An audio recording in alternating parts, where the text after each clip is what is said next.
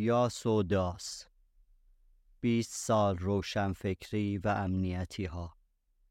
فرج سرکوهی. 11 دستگیری شهریور. 22 شهریور سه‌شنبه روزی بود، بین 4 تا 5 عصر. از دفتر آدینه به خانه می رفتم. در خیابان فرعی نزدیک دفتر مجله 2 یا 3 اتومبیل بنز و تویوتا به شیوه فیلم‌های اکشن پیچیدند جلوی رنوی کهنه من و راه مرا سد کردند. چند سرنشین مجهز به واکیتاکی و سلاح کمری پیاده شدند و هجوم آوردند به من که حیران و مضطرب به صحنه‌ای می‌نگریستم که به سکانس‌های فیلم‌های پلیسی شباهت می‌برد. پشت فرمان منتظر نشسته بودم که یکیشان دست به اسلحه کمری به سوی من آمد و گفت حاج آقا هاشمی با شما کار دارد. باید با ما بیایی. باور نکردم که به معمول ما را با تلفن اسار می‌کردند و ما می‌رفتیم و نیازی به این کارها نبود. مرا در یکی از اتومبیل‌ها نشاندند. یکی از آنها سوئیچ ماشین مرا گرفت. تا چشمم باز بود دیدم که رنوی مرا نیز به بازداشتگاه می‌آورند. گیج شده بودم. اگر ماموران وزارت اطلاعات بودند چرا به این شیوه عمل می‌کردند؟ زنگ می‌زنند مثل همیشه و احضار می‌کردند. اسلحه چرا؟ من که مسلح نبودم و به هنگام بازداشت مقاومت نمی‌کردم. به چه دردی می‌خورد رنوی 58 ارزان قیمت من؟ در راه جایی در خیابان پاسداران نزدیک دروست چشمهایم بستند و به جایی بردند که بعد دانستم از زندان‌های مخفی وزارت اطلاعات است. مرا پیاده کردند و به اتاقی بردند و چشمم باز کردند. آقای هاشمی آنجا بود و بدون حرف و سخن باران مشت و لگد آغاز کرد. دهانم با پارچه‌ای بست تا نتوانم فریاد بزنم. بعد با کابل کلفتی بر پشت و پا شکنجه ادامه داد. ماسک اصلاح طلبی و خردگرایی دریده شد و دیوی جلاد سر برآورد. چند ساعتی شکنجه شدم. نمی گفت که چه می خواهد و نمی دانستم چگونه می توان از شکنجه‌ای که توان فرسا و فراتر از تحمل من بود رها شد. مرا بر یک صندلی نشاند و یکی از زونکن‌های حاوی صورت جلسه‌های کانون به من نشان داد. گفت که آنچه که در جلسه کانون گفته‌ای، مواضع و فعالیت‌هایی که در جمع مشورتی داشته‌ای، روال و موقعیت تو در آدینه، مخالفت تو با ذکر قانون اساسی در مقدمه منشور، پافشاری تو بر دفاع از آزادی اندیشه و بیان بی حد و استثناء که با قانون اساسی و قانون مطبوعات مغایر است، شهرت تو و مواضع سیاست سرت را به باد داده است. چنان خشن بود که بازجویی‌های ساواک شاه و بازجویی‌های قبلی اطلاعات در سنجش نرمخویی می‌نمود. رفتار و گفتار و کردارش نمی‌فهمیدم. چرا چنین می‌کردند و چه هدفی داشتند؟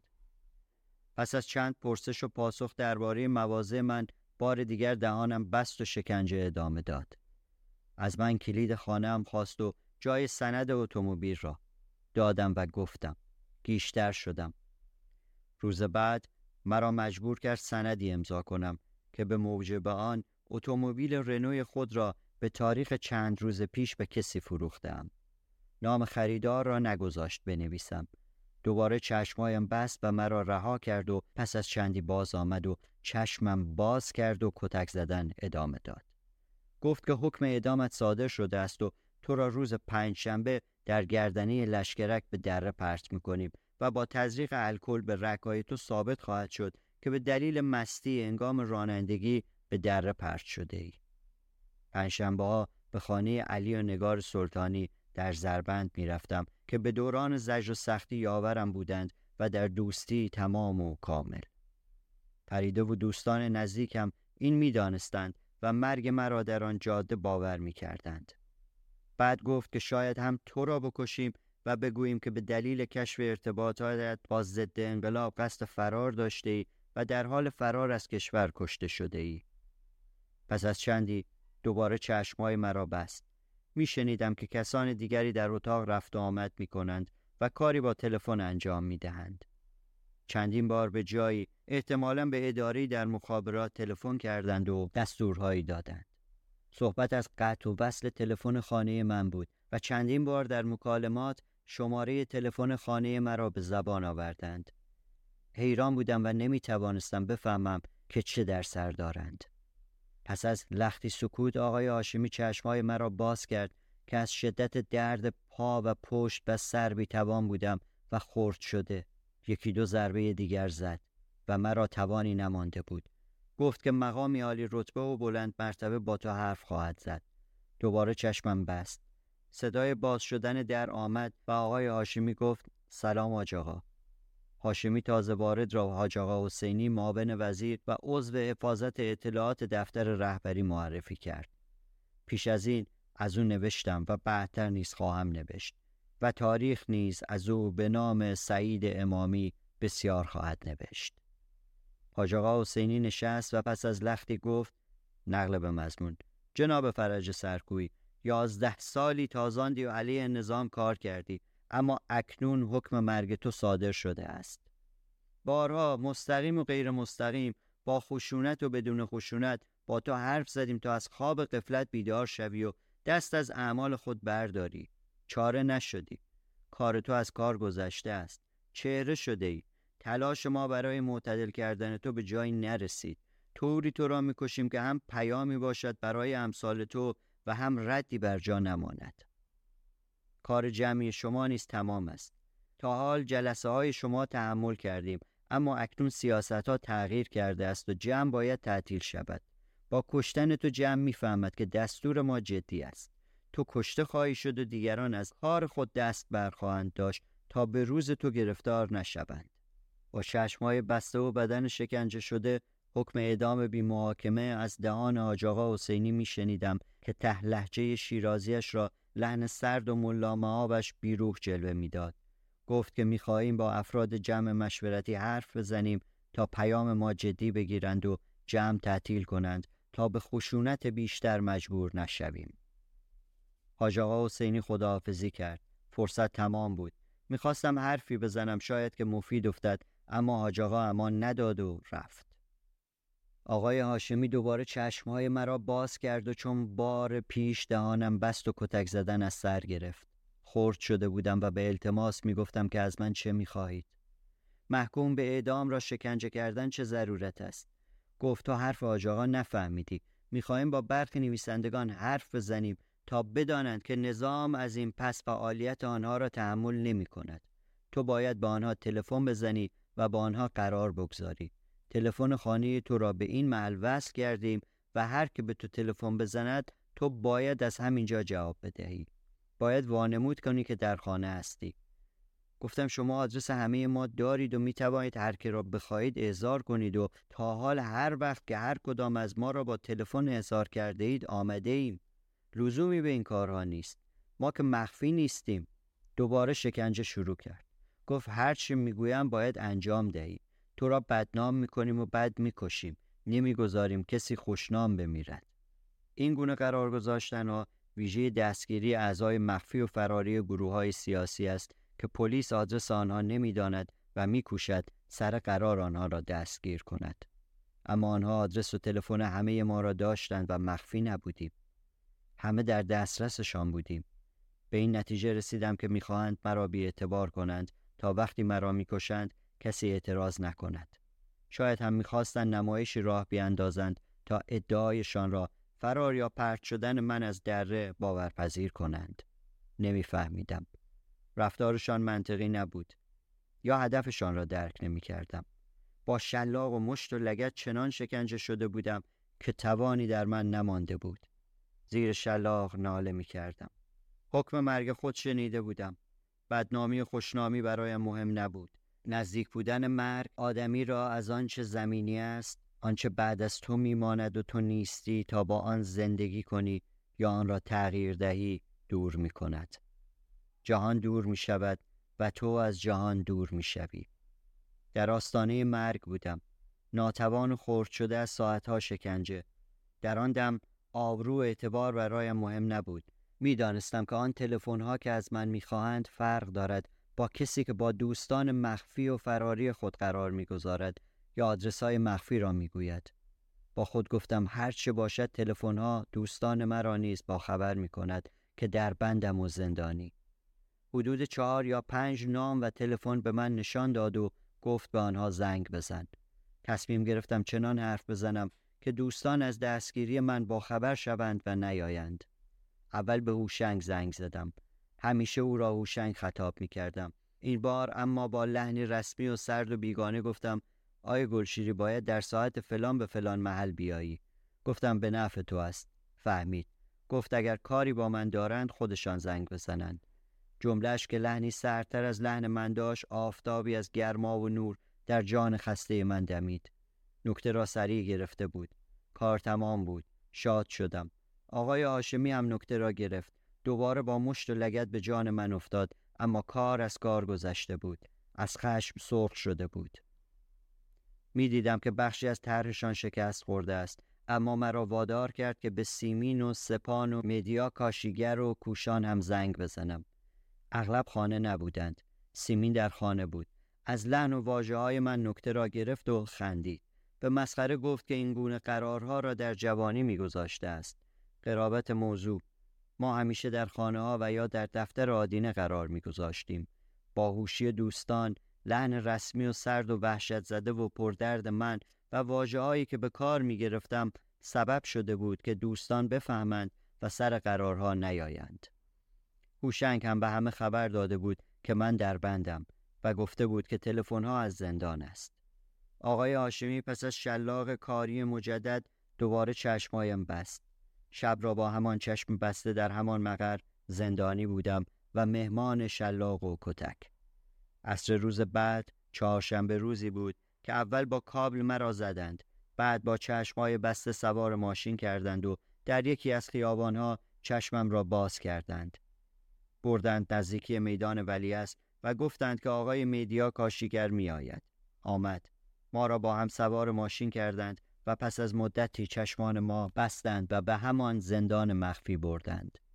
مدتی با چشم بسته نشستیم تا حس کردم که کسان دیگری را هم آوردند. بعد وقتی حرف زدند از صدایشان فهمیدم که منصور کوشان و محمد علی هستند. بعدها منصور به من گفت که او را در خیابانی گرفته بودند هنگامی که به مهمانی می رفت. محمد علی را نزدیک محل کارش دستگیر کرده بودند. بعد که آزاد شدم فهمیدم که آن شب هیچ کس جز آقای مدیا کاشیگر سر قرار نیامده است و منصور و محمد علی را هم در محله‌های دیگر و در ساعت‌های دیگر دستگیر کردند. اول آقای هاشمی حرف زد، بعد هم کسی که آقای هاشمی او را از مقامات عالی رتبه معرفی کرد. از صدایش فهمیدم که همان حاج آقا حسینی شب قبل است. چشم همه ما بسته بودند، اما رفتارشان خشن نبود. حاج آقا گفت که نظام از این پس فعالیت ما و جمع ما را تحمل نمی کند. گفت که ما باید دست از کار کانون بشوییم. گفت که سیاست نظام تغییر کرده است و از این پس جمع مشورتی حق تشکیل جلسه ندارد. گفت که فعالیت‌های روشنفکران به دلایلی از جمله نفوذ نیروهای برانداز ضد انقلاب و عوامل بیگانه به مسئله امنیتی بدل شده است. منصور و محمد علی و کاشیگر حرفهایی زدند. من اما ساکت ماندم. حاج آقا در پایان گفت که کوشان و کاشیگر و محمد علی آزاد می‌شوند، اما یکی از شما می‌ماند. آنها را آزاد کردند و من شب را دوباره در زندان ماندم. صبح روز بعد، روز پنجشنبه، ساعت 10 یا 11 آقای هاشمی آمد و پس از کمی کتک زدن گفت وصیت اگر داری بنویس. کاغذی داد و خودکاری مشکی 2 سطر نوشتم. دنیا بی‌وفا بود و عروس 1000 داماد. بعدها در آن 48 روز زنده به گوری معنای واقعی اعدام‌های نمایشی و استادی آقای هاشمی و شکنجهگران دیگر در وادار کردن قربانی به باور کردن اعدام نمایشی تجربه کردم و دیدم که چگونه مرگ آگاهی جهان را رنگ دیگر می‌زند و زخم درمان ناپذیر داستایوفسکی را فهمیدم که تجربه نادر چشم انتظاری مرگ را از سر گذرانده بود. همان 5 ثانیه آخر کاتوف در تسخیر شدگان. اما آن روز امیدی هم بود. کسانی می‌دانند که در بازداشت هستم و قتل مخفیانه من ممکن نیست و سرانجام خبر درز می‌کند. درد جسمانی و زخم روحی جانم به لب رسانده بود. آقای هاشمی گفت آماده اعدام باش. رفت. حدود 2:30 بعد از ظهر آمد و چشمای من باز کرد و گفت تصمیم ما تغییر کرده است. تو آزاد میشوی، اما همانطور که قبلا گفتم ممنوع الخروج هستی. گفت ماشین تو را به تو می دهیم، اما سند آن پیش صاحب جدید می ماند. تعهد گرفت که ماجرا به کس نگویم و به ویژه گفت که تکنیک تلفن از اسرار مهم امنیتی است و اگر این تکنیک و انتقال سند اتومبیلی را به کسی بگویی تو را می کشیم. پنداشتم که جان به در بردم و تا روز بعد در به هزار پاشنه می چرخد و از این ستون به آن ستون فرج است. غافل که هر که را نام فرج است بخت یار و باز نیست. آنها طرح دستگیری فرودگاه مهرآباد در سر داشتند. دوباره چشمانم بستند و در خیابانی نزدیک خیابان دولت آزاد کردند. حدود 3 بعد از ظهر بود و آفتاب گرم تابستانی چشم را آزار می‌داد. به خانه‌ام آمدم. تلفن قطع بود. از تلفن عمومی به یکی دو تا از دوستان زنگ زدم. درباره تلفن فقط به 2 نفر گفتم که می‌دانستم جایی نقل نمی‌کنند. به براینی که زنگ زدم گفت به خانم سیمین دانشور زنگ بزن و تشکر کن. زنگ زدم و سپاس به جای آوردم. بعدها دانستم براینی و هوشنگ درباره دستگیری من با خانم دانشگر حرف زدند و او اقدام کرده است. هوشنگ با فراست و هوش و درایتی که در او بود بیکار ننشسته بود. به بچه‌ها زنگ زده بود که فرج زندانی است. به فکر نجات من هم بود. همیشه می گفت که دوستم را زنده می خواهم.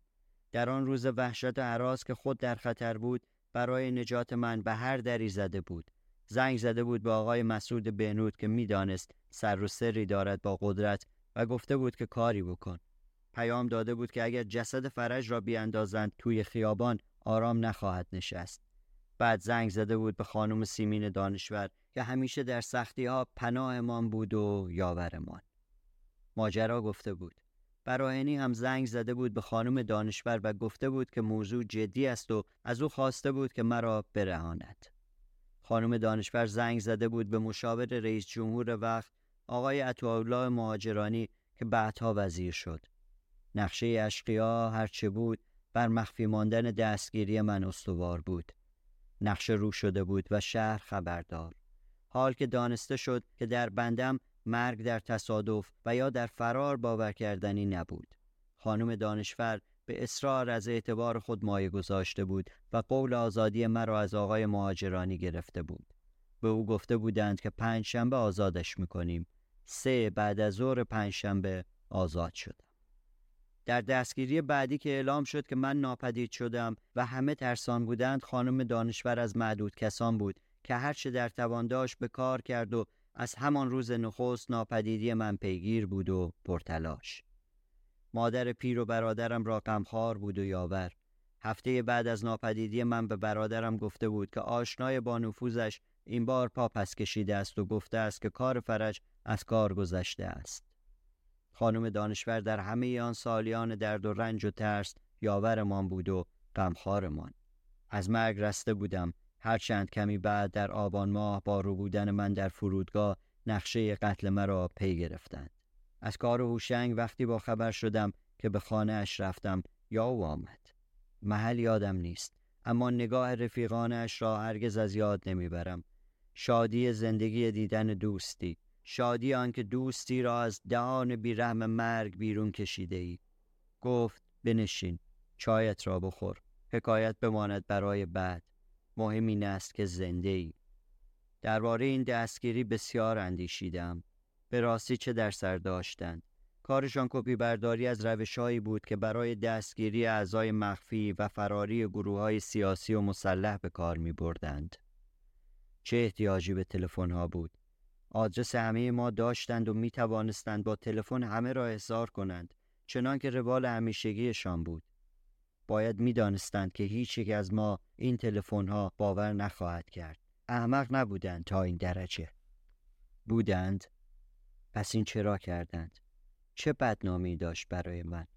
قصد ترساندن ما داشتند تا فرمانشان را که حق تشکیل جلسه نداریم به جد بگیریم. رنوی مرا چرا فروختند؟ تا وانمود کنند که من قصد فرار داشتم و به هنگام فرار مرا کشتند. پس تلفن‌ها چه معنا داشت؟ حکایت پرت کردن از دره لشگرک چه بود؟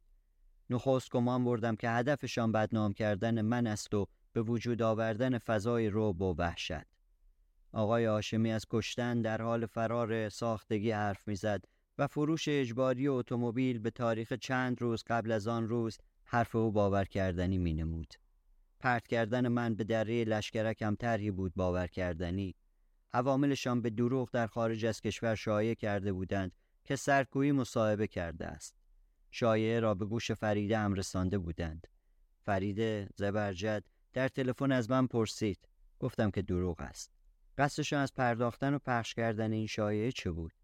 بدنام کردن من برای پوشاندن اهداف واقعی؟ پرده کشیدن بر شکست برنامه اصلی؟ در 48 روز دستگیری بعدی در آبان ماه تاریخ مصاحبه‌ها و بازجویی‌های اجباری را شهریور ماه قید می‌کردند.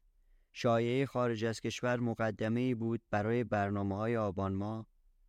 ماجرای شهریور ماه پیش درآمد طرح روبودن من در آبان ماه بود. در نامه 14 دی ماه همین نوشتم، اما هنوز هم نمی‌دانستم که چه اهدافی داشتند.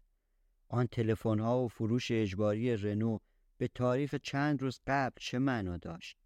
هرچه بود از مرگ رسته بودم و معنا. اینان به جنگ هرچه معنا بود برخاسته بودند و دستگیری 13 آبان را در فرودگاه مهرآباد تدارک می‌دید.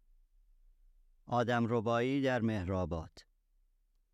تفصیل این ماجرا را در خاطرات خود حال اهل درد نوشتم. اینجا به اختصار به مواردی اشاره می‌کنم که با کانون نویسندگان ارتباط دارد که در اون مایه این نوشته است. روزی به من زنگ زدند و گفتند که دیگر ممنوع الخروج نیستی. از شب دستگیری در خانه رایزن فرهنگی سفارت آلمان گفته بودند که ممنوع الخروجی و در دستگیری شهریور ماه نیز بر این نکته تاکید کرده بودند. ماجرا با فریده گفته بودم. میدانستم که فریده در آلمان اقداماتی کرده است. با خود پنداشتم که فعالیت‌های فریده شاید ثمر داده است. بلیط تهیه کردم و ویزا. 13 آبان تولدم بود. شب قبل از سفر آقای هاشمی زنگ زد. گفت که مشکلاتی هست در راه خروج تو. از شنود تلفن‌ها شاید یا به راه دیگری تاریخ سفر من می‌دانست. پرواز هواپیمایی جمهوری اسلامی به هامبورگ 8:30 صبح بود.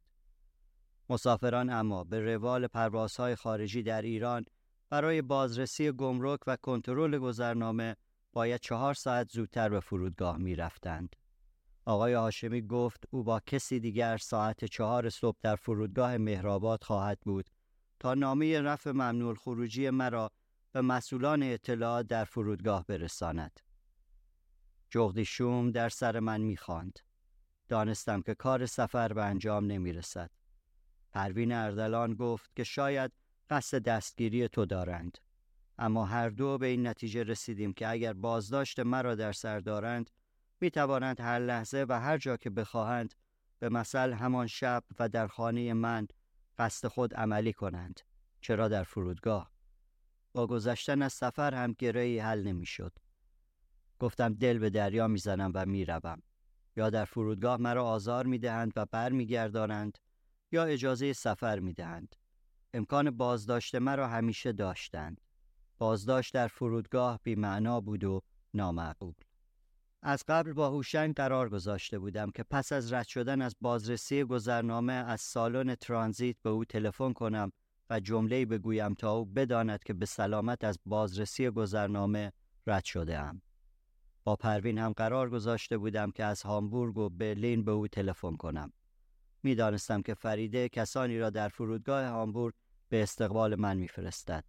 قرار بود از هامبورگ با قطار به برلین بروم که آرش و بهار و فریده آنجا بودند. از برلین هم قرار بود به برادرم اسماعیل در شیراز و به علی و نگار سلطانی در زربند زنگ بزنم. صبح با پروین به فرودگاه رفتیم. از پروین جدا شدم. پس از انجام تشریفات گمرکی آقای هاشمی و 3 همکار او مرا دستگیر کردند. داستان را در نامه 14 دی ماه من که به رنج نامه فرج سرکوهی شهره شد خوانده اید و مکرر نمی کنم. مرا دستگیر کردند. با بار و بنه. مدتی مرا در طبقه دوم فرودگاه مهرآباد در اتاقی که در اختیار آنان بود نگه داشتند. رفتند و آمدند. حاج آقایی بود درشت اندام و بسیار چاق که گویا رئیس حراست فرودگاه مهرآباد بود یا چیزی از این قبیل. بسیار فعال بود و مدام با آقای هاشمی در تماس و در رفت آمد.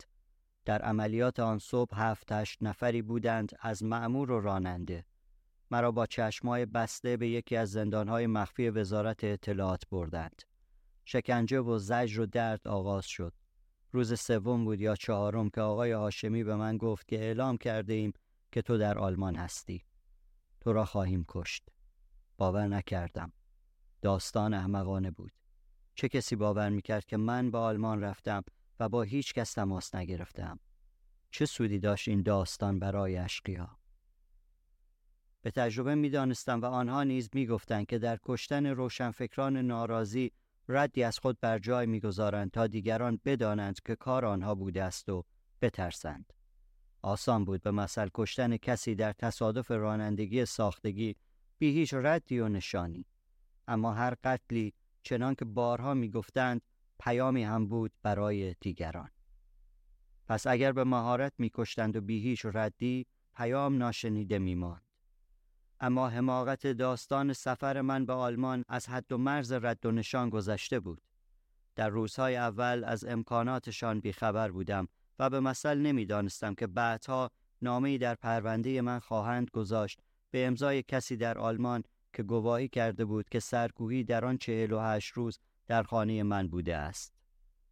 این را در بازداشت دوم فهمیدم، به هنگامی که به شکنجه مرا وادار کردند که بنویسم که در آن مدت در خانه آن کس بودم. یا نمیدانستم که در آدینه خواهند نوشت که سرکوهی در آلمان دیده شده است.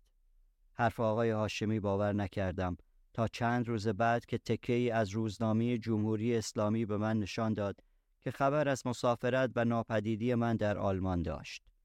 باور کردم که کار تمام است و آنها مرا خواهند کشت. چه چاره‌ای داشتند جز این؟